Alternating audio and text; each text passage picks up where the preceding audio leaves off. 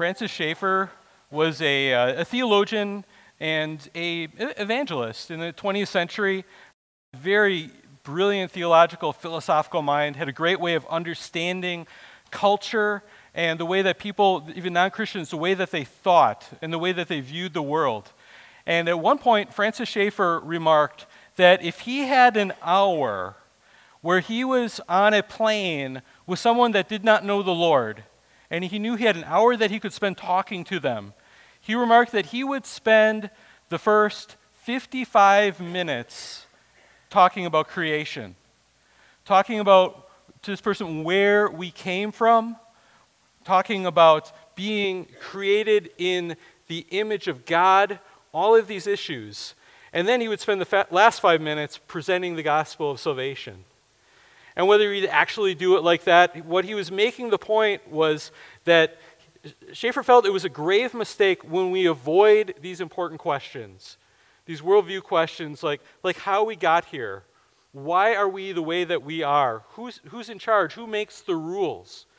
These are all questions that's related to what's called worldview, how we view not only ourselves, our society, the interpreted grid that we put over everything. And everyone has a worldview.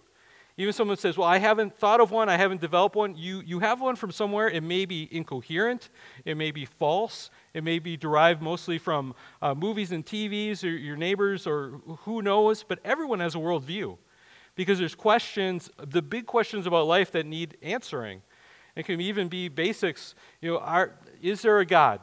Are you God? How did we get here? Questions like, why is there something rather than nothing? And that's a profound question. If you want something to get a conversation going with someone, you're like, how do I get a conversation going with someone that's not interested in God? Just throw that out there sometime. Why is there something rather than nothing? Because think about that. It would be a whole lot easier for there just to be nothing. I mean, that would make sense, but there's stuff. And we might have disagreements, but there is reality. Why is it here? Why is there something rather than nothing? Does life have a purpose? Is there a plan? Where are we going? Is there anyone who can really say what is right or wrong? What is wrong with this world? What is wrong with you?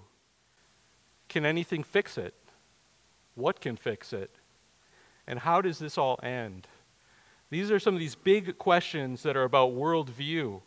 And Genesis, the book of Genesis, I think especially these first 3 chapters. In this series, we hope to get through in Genesis volume 1 up to chapter 11, but we are going to be spending a few months, God willing, in the first 3 chapters because there's so much in those chapters that informs us about a biblical, a true worldview from God's perspective and the way it actually is. And so we need to spend time doing that. And we're going to see as we go through this that the entire narrative of Scripture, the entire from Genesis to Revelation, gives us an overarching worldview that is basically a gigantic story that we find ourselves in.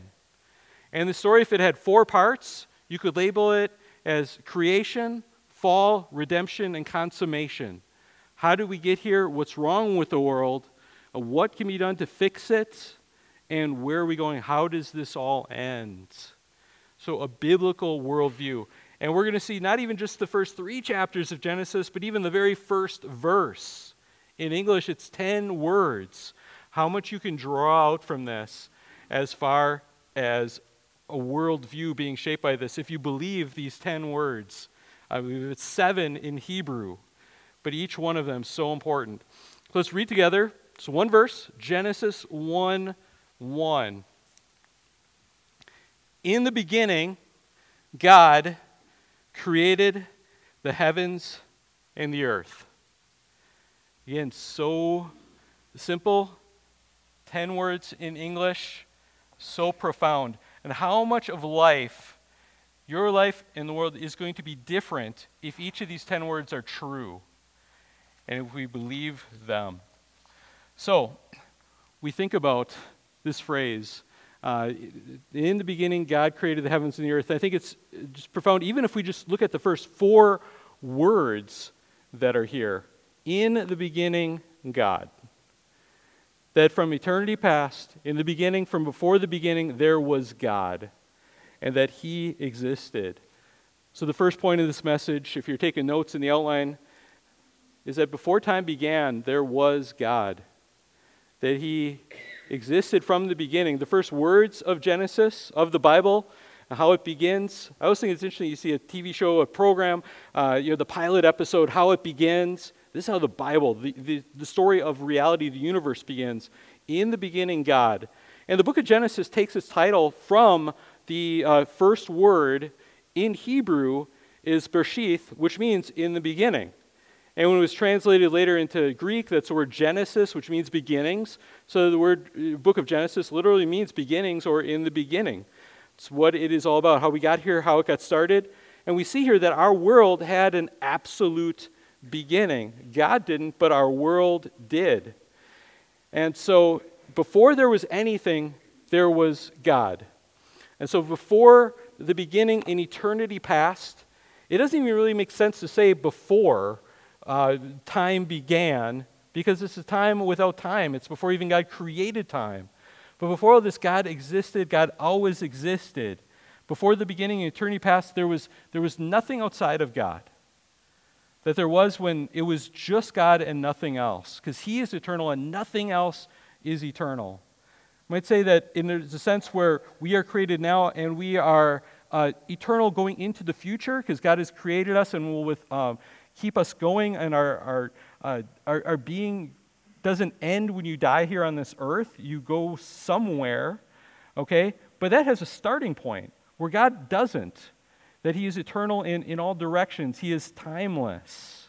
He never had a beginning. There was never a time when God did not exist. Before time began, God existed. So there's a few just basic truths that we can get from this. This is presenting that the biblical worldview is monotheism. It means mono means one, theism, God. There's one God. So there are not many gods, and there are not no gods. So this first verse of the Bible counters atheism, because it says there is, there was, there always will be, there is God who exists. So God exists, and I think I want to take some time to just think, what was this like? I mean, we can't really understand. There's no way we can wrap our mind around this, thinking, before time, before space, before, the world, God in his eternity past. But based on Scripture, there are some things that we do know that are true. And one is that God existed eternally as Trinity. That according to the Bible, and there's hints of this even in Genesis chapter 1, but it's made clear as we go through the rest of Scripture that there's one God, but this one God existed as what's called a Trinity. It means triune, three in one, that there's one God, but three persons in the Godhead. There's God the Father, God the Son, God the Holy Spirit. They're each equally and fully God.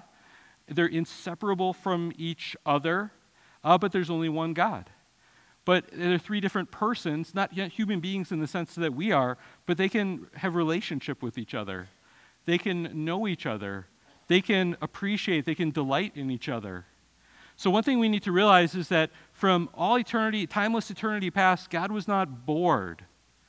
He did not create the world because he was bored. Sometimes when we're young, we think that way, that he must have been really bored forever, and he needed somebody to hang out with, so he made us. That's not what it was like.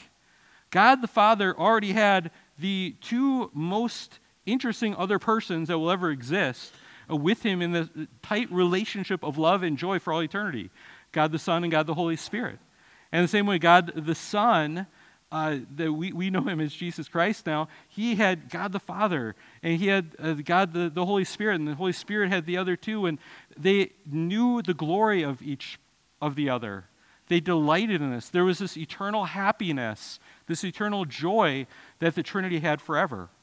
So the Trinity could have just remained in that state and would have been fine. There was no boredom.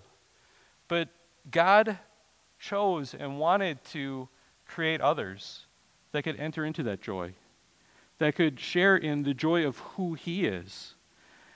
And for us, we think, well, that's narcissistic to think I need others to know my glory. But for God, that's just appropriate. He is the most glorious one. He knows it, and it'd be wrong for him not to know it. And for him to create us to know him is the most loving thing that he could possibly, that he could do. And even as I say that, I think, well, what about the cross? The cross is so that we could know him in his fullness as Savior as well, to know his love. So God, before he was not lonely, we have to recognize he didn't have to create this world at all.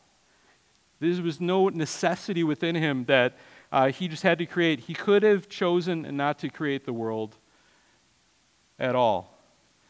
He could have chosen to create a different world with different rules, with different people in it, maybe people that made different choices.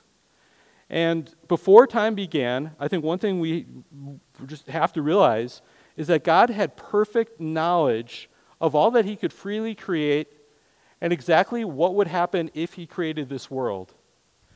Because think of this. God is completely all-knowing. There's nothing hidden from him, and there's nothing hidden in him of himself. And from eternity past, there's no world out there for him to know, but he knows himself, and he knows all that he could do, all of the possibilities that he could bring into existence.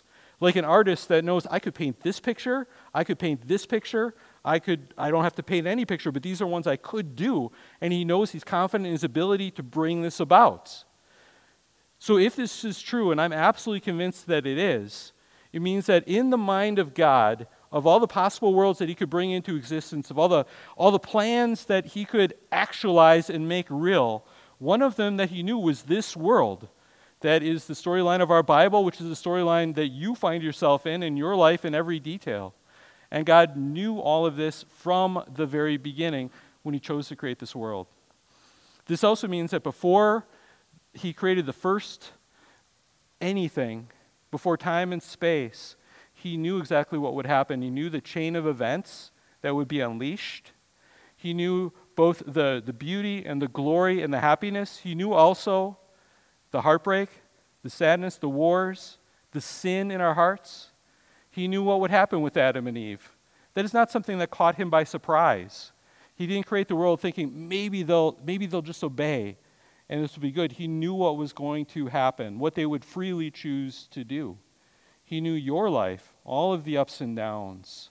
And he knew from the beginning what he was going to do about sin. He knew it was going to take place, and there was already a plan of redemption. Before Genesis 1:1, he knew what he was going to do, that it was going to involve the one even whom God created the world through, Jesus, the Son coming into this world. It was going to involve Bethlehem, and it was going to involve the cross.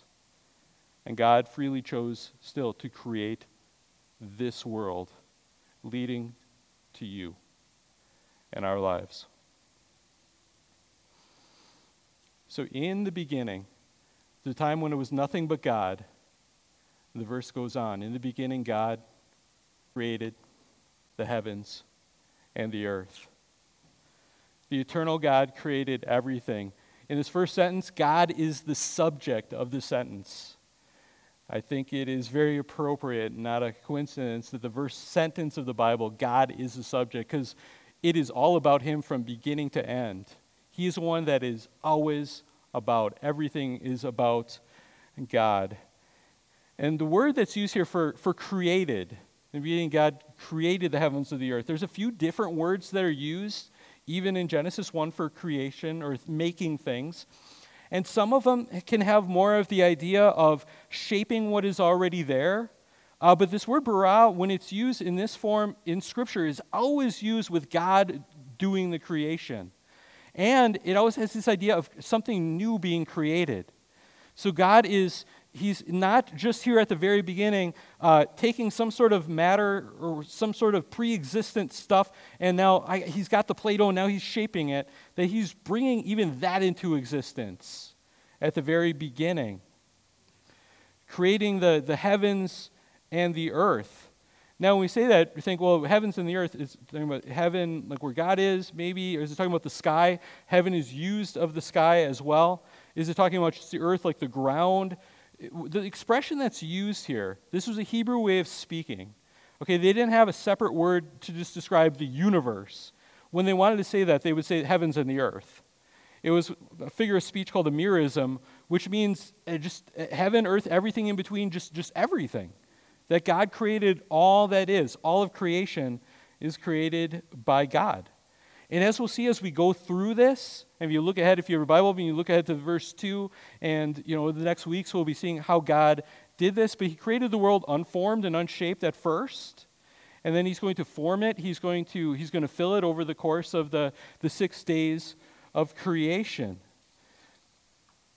But God created the heavens and the earth, and when he created, the doctrine, the biblical doctrine is he created everything out of nothing. God created everything out of nothing. God created the universe ex nihilo, a Latin phrase. It's a cool one. It's neat to say. Ex nihilo, which literally means out of nothing. And so this is another important part of the biblical worldview. It wasn't that there was some pre-existent matter or energy that was out there that God used to start. He brought just everything. Every atom, every subatomic particle, he brought into existence. Even the canvas of space, he brought all of this into existence out of nothing. There wasn't some other energy source that he had to use. He brought all of this into the world out of nothing. The book of Hebrews says something that I think sheds some light on this as well too, and says the same thing. Hebrews 11:3. By faith, we understand that the universe was created by the word of God. We're going to see this. He spoke it into existence, not in a speaking with vocal cords, but in a way that he expressed it, and it happened. It's created by the word of God, so that what is seen was not made out of things that are visible. And that doesn't mean that there was invisible stuff out there. What it means is he created it out of nothing. That God he brought it into existence. You know, we can't do that. We sometimes talk about people being creative or creating things, but what we do is really just reshaping things. And some people, I know some of you are just excellent craftsmen, I mean, wood workers or whatever, but you need wood. You need something to make things out of. This past week I visited someone from our congregation at their work and saw their factory and making things and making ductwork, but they, as far as I know, they still needed the materials to be brought in, that there was no one there that can just conjure tin out of nothingness. You know, it had to be brought out of the earth, it had to be shaped, and it's a process of shaping different things. And so we shape things, that's our version of creation, but God's creation is just making it out of nothing. At a VBS Sunday a while back, when we had it, I did something with the kids. Maybe some of you were here for that. And we were talking about this, and I had a bunch of Legos. And I had some kids come up, and I said, we're going to have a competition, so you can build something out of Legos. And they're like, all right. And brought them up here, and they said, okay, you're going to build. And then I didn't give them the Legos. I said, you know, God didn't need it. You make your own Legos. They're like, what? And the whole point is that, you know, God can do something that we can't do. We can't make things out of nothing, but God can, and he did. And it was not only the matter, the physical stuff, but space itself. The whole canvas of space that everything is in. Time itself, God brought into existence. At the beginning, there wasn't even time. God is outside of time. So we see God created everything out of nothing. It's part of the Christian worldview. There was a beginning, and the universe had a beginning. Okay, and if that's true, it also requires a beginner. And you can see that very clearly in Genesis. There's a beginning. God is the one that was the beginner. But if there's a beginning at all, we just know from logic, it requires that there's some beginner, someone that brought this world, started things off, that brought it into existence, that got things going. And so even if you have a different worldview, you still have to deal with this issue. You could either say, well, maybe the universe has just always been here, and it doesn't need an explanation. But if it began, then it is this troubling question of, kind of seems like somebody began it. You know, there's the law of entropy. There's the laws of thermodynamics, that systems tend to lose energy. They tend to go from a state of order to a state of disorder.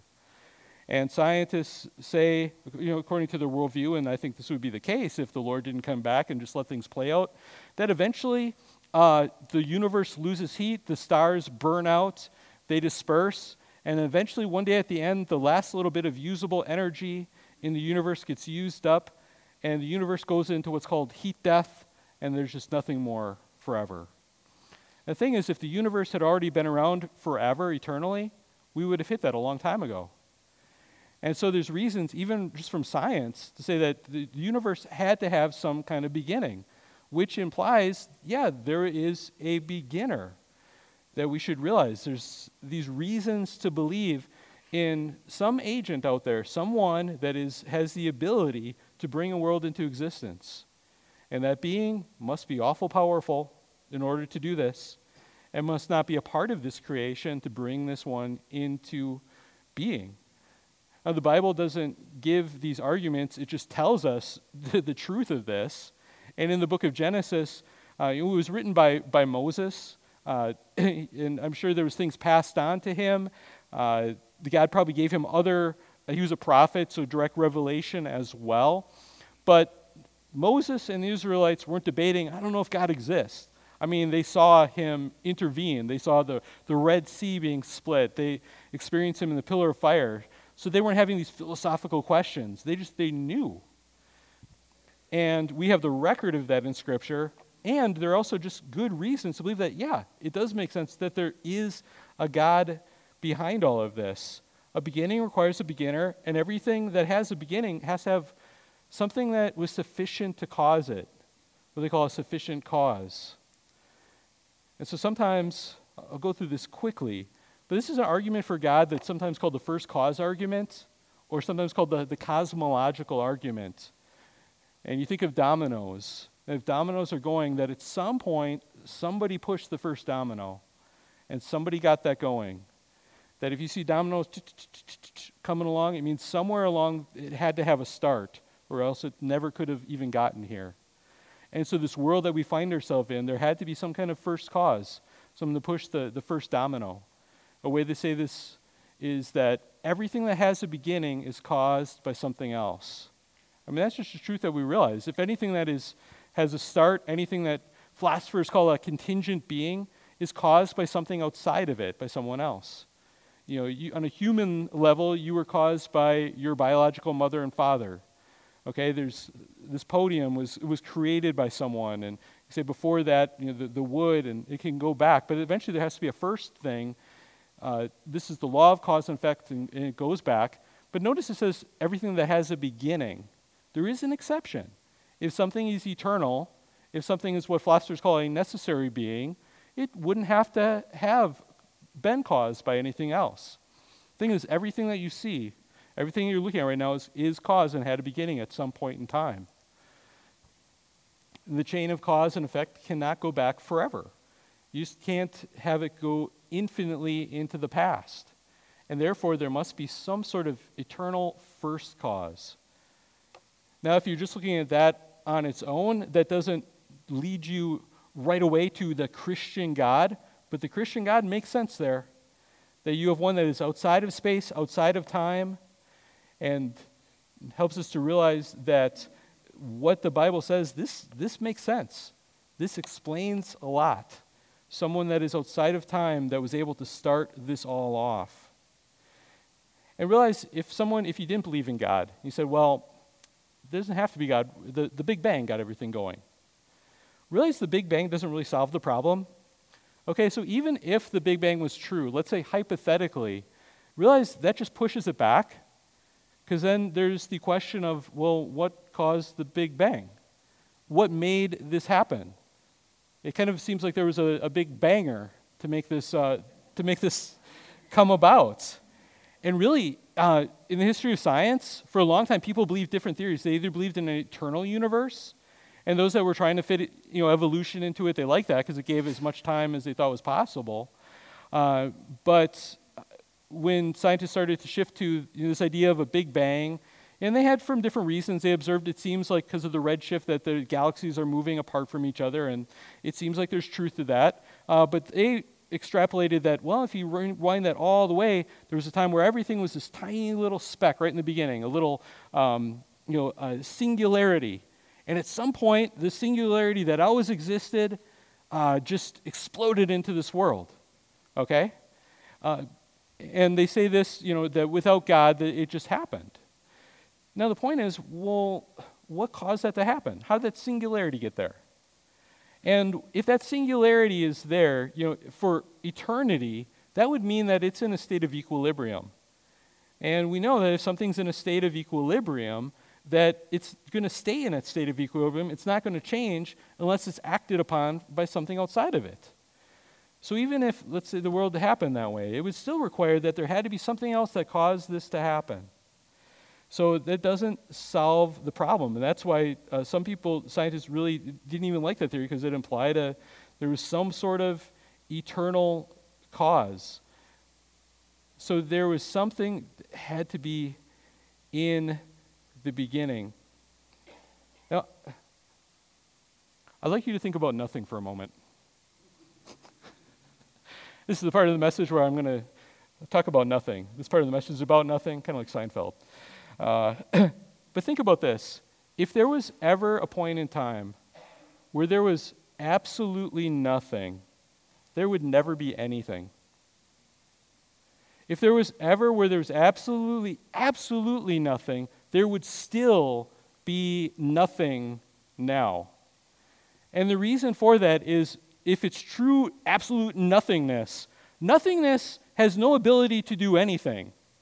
Nothing can't create. Nothing can't change. It's nothing. It has no potency. It has no power at all. As it's said sometimes, from nothing, nothing comes. So you can't say, well, there's chance. Chance is what did it. Chance is nothing. Chance isn't a real thing. Chance is just a word that we give for probability. It can't actually do anything.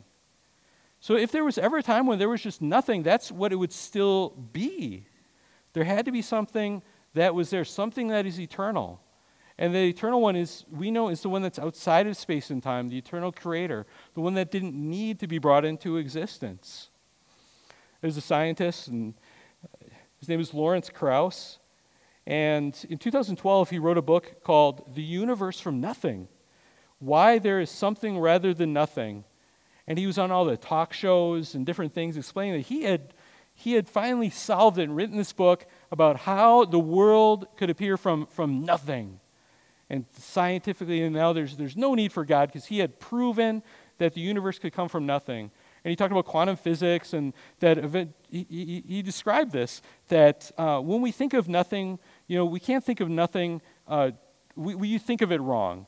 That there was no particles, but there was this underlying quantum foam. And different particles would pop in and out of existence at times, and eventually explain how our world just arrived from that. We'll realize, okay, he just redefined nothing as actually something. Because even if his theory made sense, I don't know, there still had to be this underlying, you know, quantum foam, whatever this is. There still, I think, in his theory, had to be gravity. It wasn't absolutely nothing, and a lot of people have pointed that out. But he didn't call his book The Universe from Almost Nothing. Should I say, well, it was from nothing, but it really wasn't.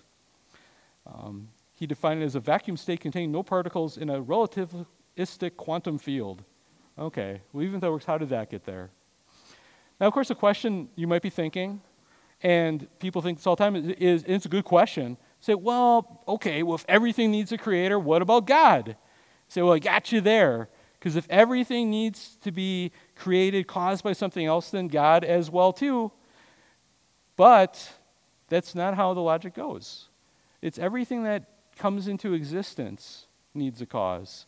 Everything that is created, everything that has a beginning. If something is truly eternal, it's always been there and it doesn't need a cause. And so we have to say, does the universe fit that bill? Doesn't seem like it does.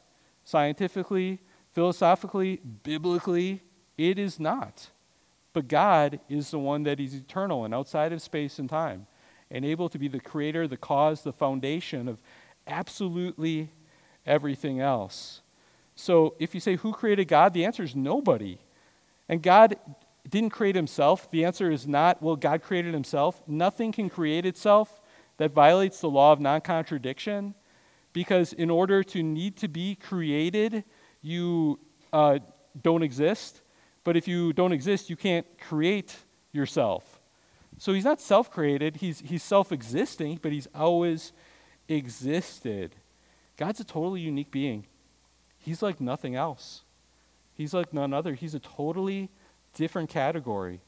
And when we think of God just in categories like he's just some kind of improved version of a human being, we have it wrong. He's like no one else, like none other. And finally, last point for this morning. There's a lot here, even in these first verses. This is going to seem obvious, but a lot of people in the world, billions of people, don't believe this, what I'm going to put up next. God is not the universe, and the universe is not God. There is a distinction between creation and creator, that they're two different things. Another way to say it would be to answer this question, one or two. Do you believe that all of reality is ultimately one type of thing or two types of things? And there are a lot of worldviews that view it as what can be called one-ism.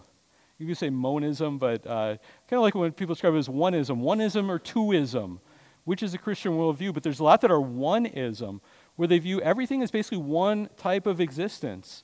And there's two ways you could do that.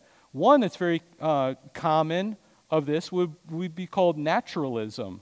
That doesn't mean that you love nature, but what it means is that you view the natural world, the material world, as all that's out there, as all that actually exists. Naturalism, there is just the world. There's nothing else. So back in the day in the show Cosmos, Carl Sagan would start that program saying the cosmos is all that is or ever was or ever will be. So materialism, naturalism, in the beginning were the particles. They would say that everything, according to this worldview, can be explained by what's in the box of nature, the box of this world, and there's nothing outside of it. Nothing, there's no God, there's no supernatural outside of nature. It's just this world and what is in it, and everything needs to be explained by what's in the box of this world. That's one way. The other way, if you say, well, everything is just nature and there is no God, you can flip that around too, and you have pantheism. There is just God. Everything is God. And we think, well, I don't know many people that believe that. There are billions of people in the world that do. So many of the Eastern religions, this is what they believe. That everything, and maybe not God, well, definitely not God in the way that we think of it, but some kind of divine energy, some kind of divine mind. It's not personal. You can't have a personal relationship with this God, but we're all part of this. An account of a Jewish grandfather that was talking to his grandson about God, and the son was kind of struggling, and the grandfather asked the son, well, is there some kind of a picture of God, a metaphor that makes sense to you? And this boy answered and said this. He said, God is like the ocean, and I am the wave. And here's the thing. We say a lot of this is like Eastern type stuff, but there's a lot of people in America, a lot of people I think in Michigan that would say, yeah, that really makes sense to me too. You know, everything is God. God is like the ocean, and we're like little waves. But here's the thing, the wave doesn't have a separate existence. And that wave is just going to disappear back into the ocean and become one with it. And that's how these different world views, like I said, a lot of the Eastern views, but a lot of stuff that is common in America today. And stuff that, it is a growing influence. Things that view this all as one. And there could be a whole list of things we could fit that tap into this with transcendental meditation, goddess worship, Wicca, teachings of yoga, Zen, so many of these different things that all is one. That's not the biblical worldview. The biblical worldview is not one-ism, it's two-ism. There is creator, and there is creation, and they are distinct. As great theologian J. Gresham Machen said, that between the creature and creator, a great gulf is fixed. There's two categories, one or the other. God existed forever, and he brought everything else into existence. Creation is not God. God is not the creation, but they both exist. It's two-ism. So let me just finish this with some applications, okay? And some of these are pretty obvious if we think about it, and we need to think about it, and we need to live our life. It's one thing to say, oh, I get this, but it's another to, like, take it in and live our lives in accordance with this. So a few things to think about as we finish up. You are not God. Hate to break it to you, but you're not. You're not part of God. You're not some ripple in the current of God. Okay, in him we live and move and have our being. He upholds us. That's biblical. Okay, but you are not God. And so it means you are distinct from him. It means, you know, you don't have the follow your heart mentality is maybe not going to work out too well because you are not God. You are not the creator. You are not the center of existence. You are not the one that holds everything together. You owe him for your existence. You owe him your allegiance, your worship, because he is God and we are not. It also means that you depend on God for your very existence. Not just every breath you take, every molecule in your body that holds together that makes you who you are, that didn't come from you. That came from God.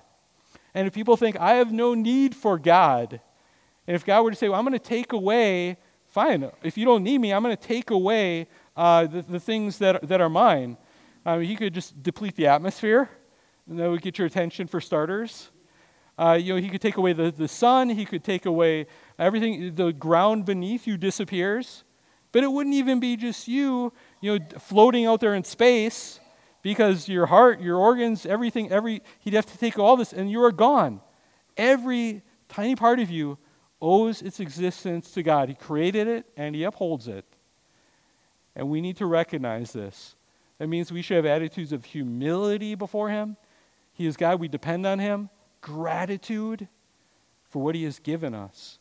This existence, this world that is his, our lives, our bodies, which are all traced to him. And accountability. You know what? If he creates the world, he designed it, he gets to call the shots. That's what makes sense. Because we didn't build this, we didn't design it, he did. And also, God made you to know him and to enter into his joy. It's the glory of this. He created this world with his plan for you to exist and for you to come into the joy of the Trinity that he had forever and ever. Our sin takes us away from that, but he created you to enter that joy. That's what he wants for you. To glorify him means that your heart is changed so that you acknowledge that joy, you appreciate it. He gets the glory and you get the joy from this. That's his plan. And the God who made you loved you enough to suffer to save you. He created this world knowing that you were going to come into it as a sinner. This chain of events with Adam and Eve and their sin and us, we were going to come into a sinner. But he already had a plan in his mind and was set in motion from the beginning. Nothing took him by surprise. And he had planned for the cross. He had planned for a Redeemer, one that would do what we can't do, saving us by grace alone, through faith alone, based on what Jesus Christ did for us alone. And don't think that it's just God the Father that created this world and then he sent God the Son. He did. Okay, God is the creator. He did send the Son. But they were all involved in creation. And that means that the one that hung on the cross for you is also the one that created this world. And the one that created the world is the one that in Christ hung on the cross for you. Finish by reading Colossians 1:16-20. Talking about Jesus. For by him all things were created, in heaven and on earth, visible and invisible, whether thrones or dominions or rulers or authorities, all things were created through him and for him. We don't exist for ourselves, we exist for God. And he is before all things, and in him all things hold together. And he is the head of the body, the church. He is the beginning, the firstborn from the dead, that in everything he might be preeminent. For in him all the fullness of God was pleased to dwell, and through him to reconcile to himself all things, whether on earth or in heaven, making peace by the blood of his cross. You were created by Christ. You were created for Christ and for his glory. And if you have turned to him, you have been saved by Christ. Let's pray. Lord God, we come and we confess you as the creator of all things. We owe everything to you. Lord God, we come to you grieved and apologizing for so often that we have not been filled with gratitude to you for every breath we take, for every atom of our existence, Lord God. Lord, we have not been humble. We have not realized our accountability before you. We have sinned. And we thank you, Lord God, that before creation, you knew that we would sin and that we would need a redeemer, that we would need a savior. And if before time began, that you had a plan of salvation, that Jesus Christ would be the one that was crucified. He was crucified in time and space in a place outside of Jerusalem nearly 2,000 years ago. But he was also, in your mind, crucified before the foundations of this earth because that was his plan. And we thank you that he had a plan to save.